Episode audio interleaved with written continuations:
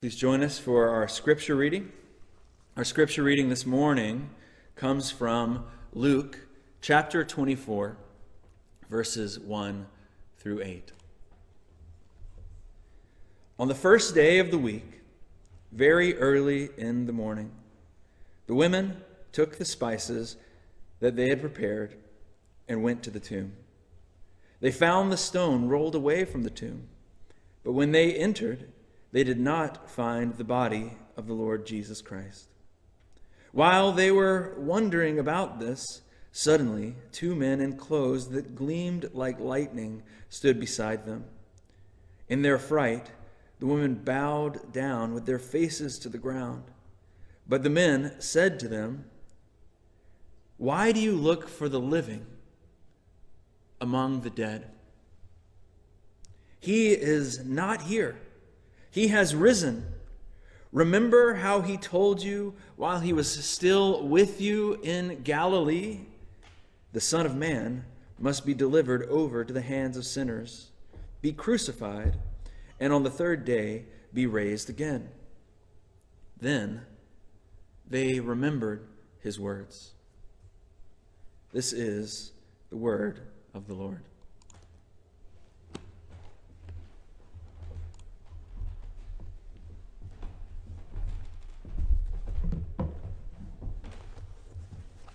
Thank you very much, Pastor Logan. I want to welcome everyone uh, who has who have joined us, um, those far and wide. Let's let's look to God in prayer as we hear from God's word. Lord, we thank you for the power of your resurrection. We thank you for the power of your word. And we ask, dear God, that as your word would go forth this morning, it would go with power and with an unction, bringing life and hope, healing and purity to those who hear it. And we pray this in the name of our risen Savior, Jesus Christ. Amen. Amen. I do want to give a shout out to some folks dear to my heart. I want to say hi to my younger sister, Gigi, who has joined us. Hi to Jeffrey and also Brian. Um, anyone else, uh, my friend uh, J P, who've also joined, and thanks for all those who have joined us at this time.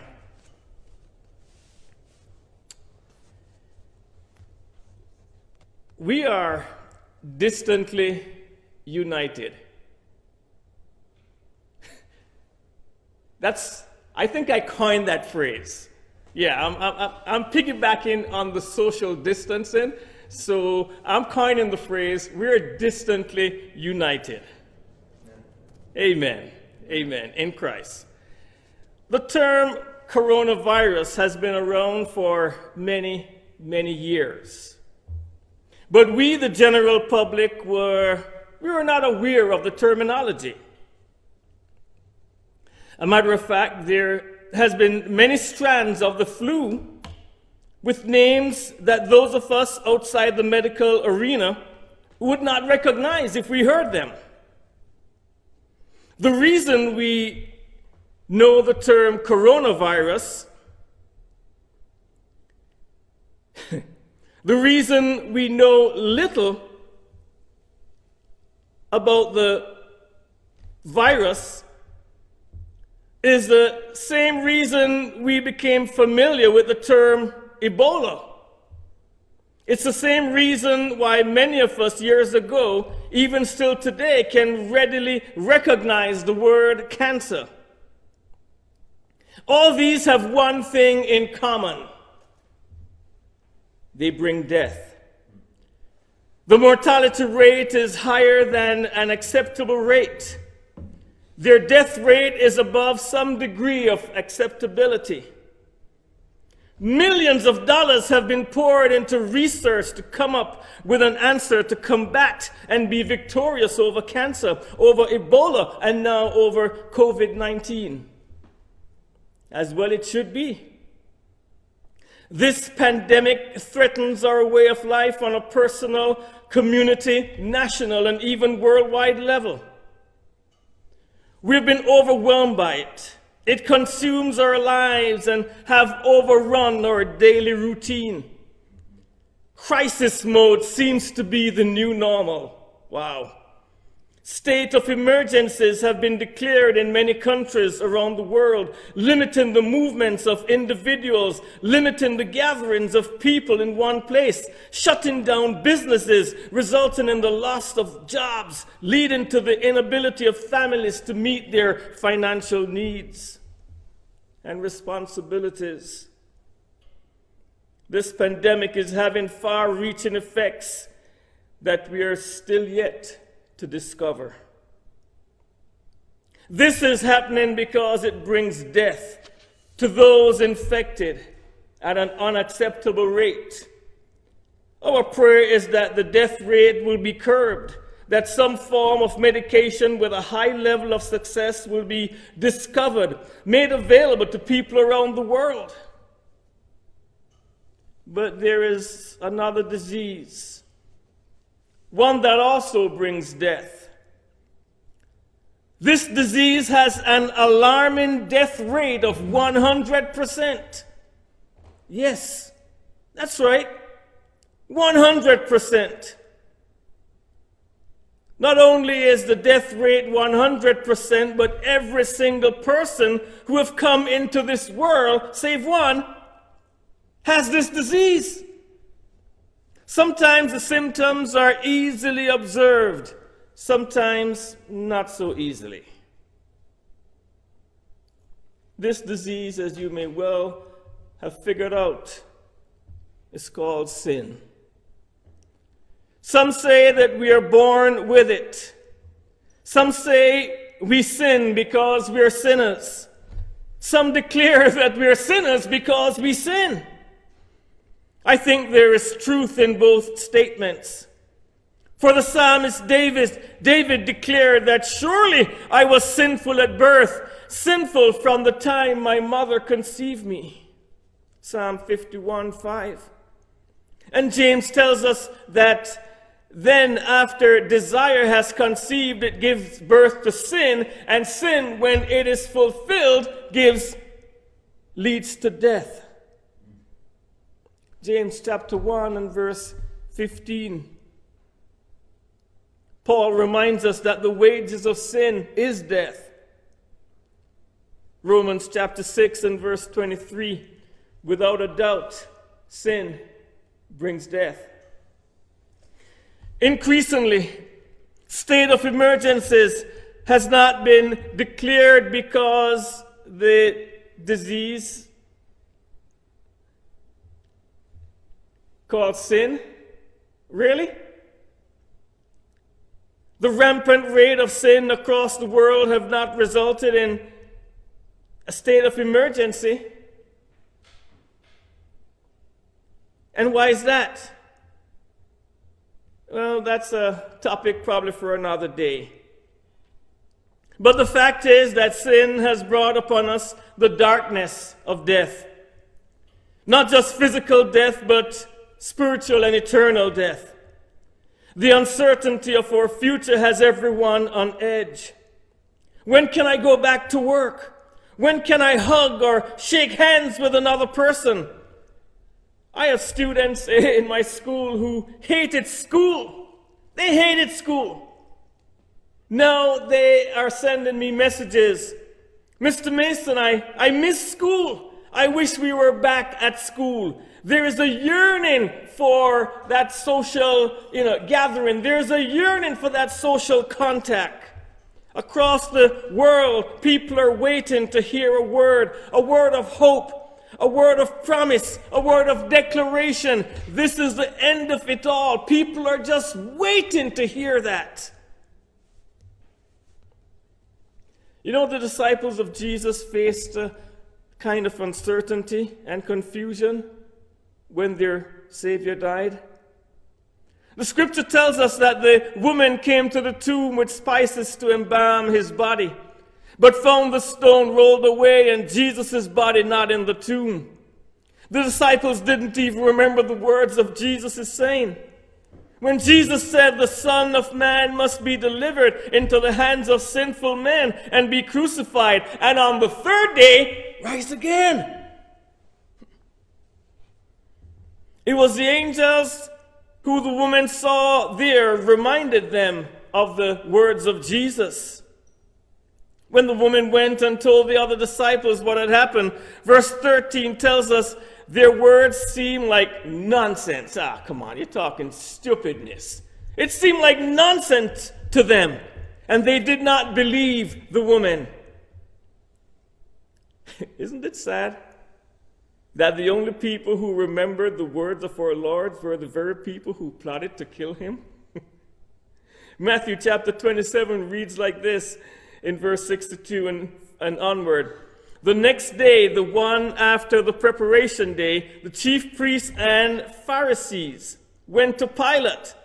Sir, they said, we remember, they remembered, that while he was still alive, that deceiver said, after three days I will rise again. So the scribes and the Pharisees and the leaders, they remembered, and the disciples did not. Sometimes the world can put us to shame.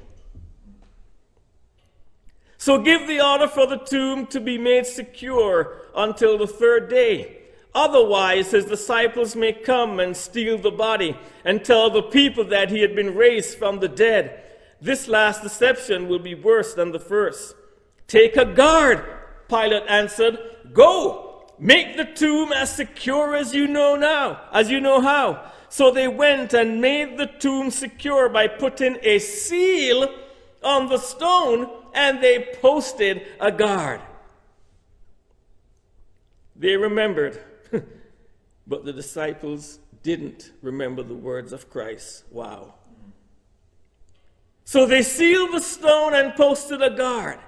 Now, some scholars say that they used some kind of mortise to seal the tomb. There have also been discussion as to whether it was a round or square-shaped stone.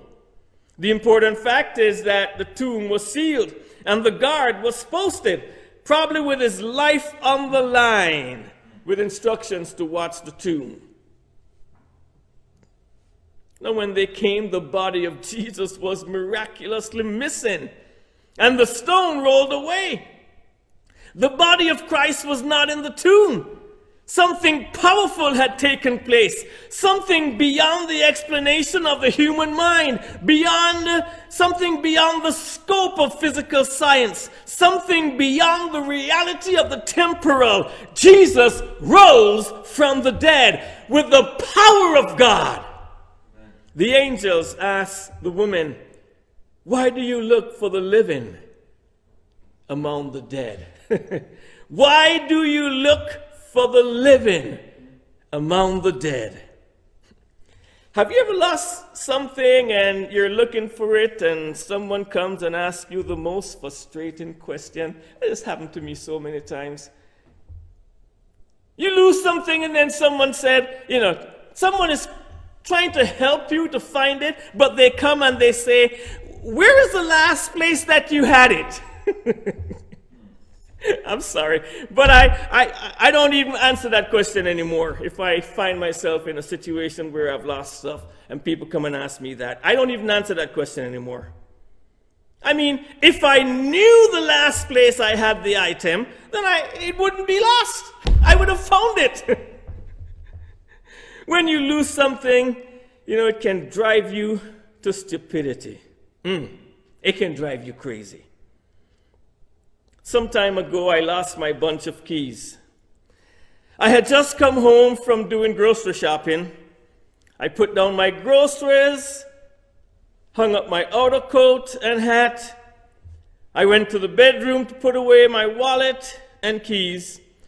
My wallet was taken from my pocket, and I put away my wallet and my keys.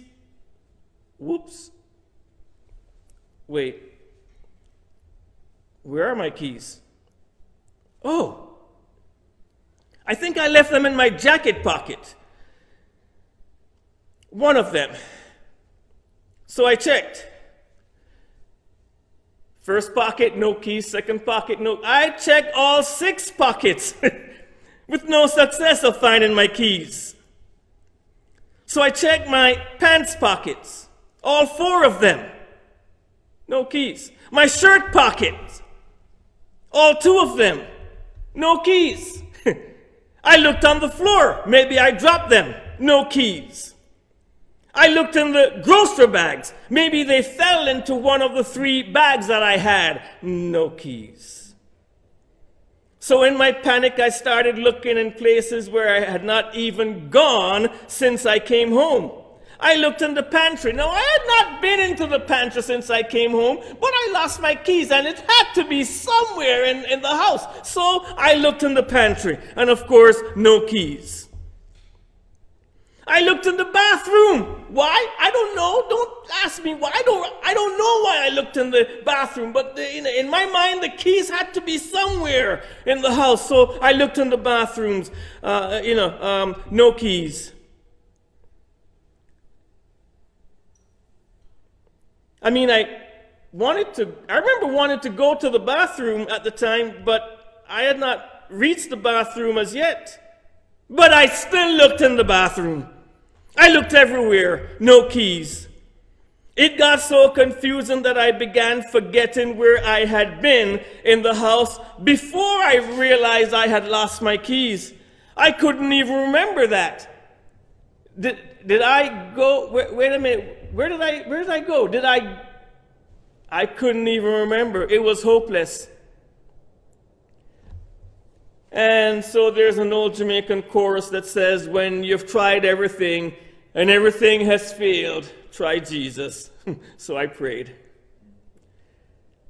I went out through my front door because everything inside the house was driving me crazy. I just needed to get out and, and, and just to clear my mind. So I went outside just to pray and get some peace. I prayed. I asked God to help me find my keys. I, I prayed. I turned to go back inside, and, and lo and behold, there was my bunch of keys with my house key still stuck in the keyhole in the door. mm. I laughed. I laughed for joy. I laughed out of embarrassment. I laughed at myself. I just simply laughed. I had looked in the strangest of places for my keys, under the bed, in the drawer of my bedside table, where I never leave my keys. I looked in my hat. I looked on my computer desk, uh, although I had not even gone to my desk. Other places I am even embarrassed to even mention where I looked. Thing is, haven't you looked for th- something in the strangest of places that when afterwards you look back and you say, man, that was stupid of me. Why was I looking in that particular place for the thing I was looking for? I mean, would you look for snow in Jamaica? Would you look for the beach in Kansas? Would you look for babies to be born in a nursing home for the elderly? Hmm. Would you look for the living in a place for the dead? No, no, no. So the angels asked, why are you looking for the living among the dead? Jesus is not dead. He is alive. He rose from the dead and is alive today. Amen. That fact impacts us in many different ways. We are reminded that death came because of sin. The fact that he conquered death means that he has also conquered sin. Incarnationally, this means that sometimes we find ourselves in a dark place. Emotionally, we're shut out from any light. Physically, we might be totally drained because of stress. Spiritually, we're lost in the darkness of doubt with fear lurking at our door. Understand that Jesus was also in that dark place of death. He does care, and he does know what you're going through. He might be the only person who truly understands what you're going through. If you're in a dark place or know someone in a, who is struggling because they are in a dark place right now, remember these simple truths. Remember that Jesus was in a dark place. He knows what you're going through. In the garden he prayed, "Let this cup pass from me." He saw the agony that he was going to go through. He saw the pain that he was going to through, go through. He saw Calvary. He saw the death. He saw the suffering. And he prayed to his Father, "If it is possible, Lord, if it is possible, Father, let this cup pass from me." That, my friends, is a dark place to be. "Nevertheless, not my will, but thine be done," he prayed. He experienced the darkness of death as he cried, in, "Into thy hands I commend my spirit." Sometimes when you're in a dark place, you think you've been buried, but instead, you've actually been planted. Those are the words of Christine Calney. Sometimes when you're in a dark place, you think you have been buried, but instead you have actually been planted. Trust God's love and power. Believe that God is willing and able to see you through. Trust His love that He is willing to see you through. Trust His power that He is able to see you through. Trust His love and power. God's love means that He is willing. God's power means that He is able. Remember, the enemy wouldn't be attacking you if something very valuable wasn't inside of you. If thieves know that there is no valuable item inside a house, they're not going to break in. Come on now. If thieves are aware that inside a house, it's not even worth it, it's, there, there are no valuables inside a house, they're not going to break in. But the enemy of our soul, he comes to steal, to kill, and to destroy. He is attacking our very being. He's attacking our very soul because he knows that there is something very valuable inside, and that is our very soul.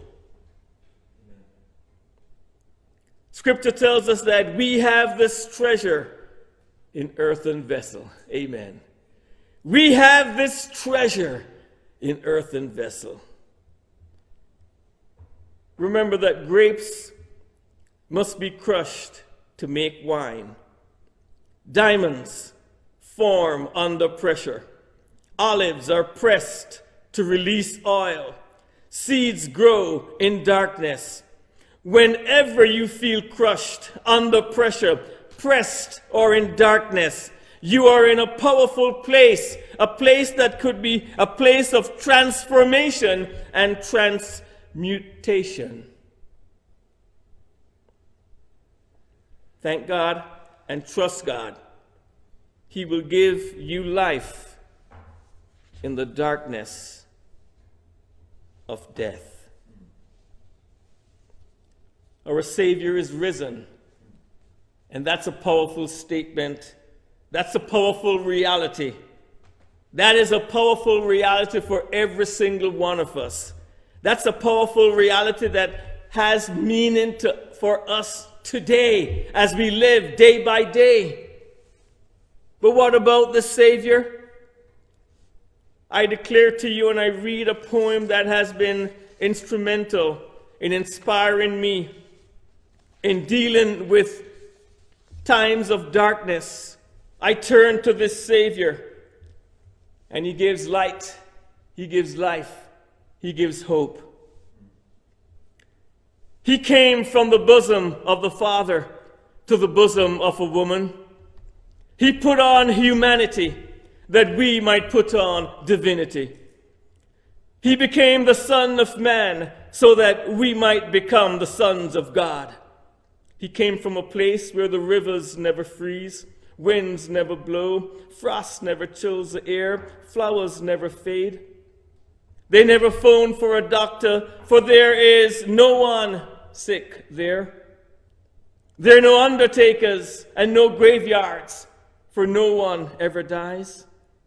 He was born contrary to the laws of nature, lived in poverty, reared in obscurity, only once crossed the boundary of the land of his childhood. He had no wealth nor political influence, and his relatives were inconspicuous and uninfluential. Yet in inf- infancy, he startled the king. In boyhood, he puzzled the doctors. In manhood, he ruled the course of nature. He walked upon the billows and hushed the seas to sleep. He healed the multitude without medicine and made no charges for his services.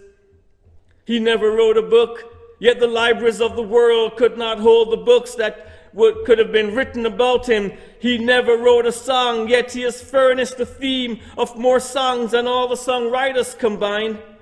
He never founded a college, yet all the schools together cannot boast of as many students as he has. He has healed more broken hearts and bodies than the, all the doctors put together. He was never a soldier, but he is the leader of the greatest army in the history of humankind. He is the star of astronomy, the rock of geology, the lion and the lamb of zoology, the harmonizer of all discords, and the healer of all diseases. Great men have come and gone, yet he lives on. Herod could not kill him. Satan could not seduce him. Death could not destroy him. The grave could not hold him. He laid aside his purple robe for a peasant's gown. He was rich, yet for our sake he became poor. How poor? Asked Mary. Asked the wise men. He slept in another's manger. He cruised the lake in another's boat. He rode on another man's donkey. He was buried in another man's tomb. All fail, but he is never. The ever-perfect one. He is the chief among ten thousand. He's altogether lovely. He stands forth upon the highest pinnacle of heavenly glory, proclaimed of God, acknowledged by angels, adorned by saints, feared by devils as the risen one. He is the Christ, the Son of the living God, the incomparable Christ. This is the Christ of Easter. This is the Christ that we worship today. This is the Christ who gives us the victory. This is the Christ who gives us life in the darkness of death. Amen.